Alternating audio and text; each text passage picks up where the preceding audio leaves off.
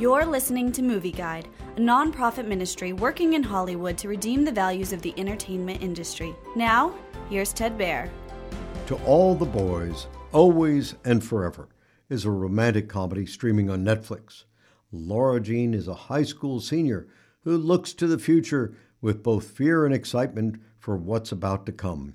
However, when Lara Jean doesn't get into Stanford like her boyfriend, she's forced to change her expectations for college, both romantically and pragmatically. With graduation looming around the corner, Lara Jean experiences a host of emotions that keep viewers rooting for a happy ending. Part of a trilogy of TV movies, To All the Boys, Always and Forever, is funny and cute, with some moral elements promoting marriage and good parenting. Also, characters often say, I'm sorry and I love you. The movie's positive elements are marred, however, by a romantic worldview.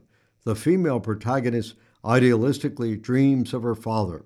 Also, the movie contains some references to teenage sexuality. To all the boys, Always and Forever also has some foul language, an image of a Buddha statue in one scene, and drinking at a college party. Some movie guide advises strong to extreme caution for mature audiences.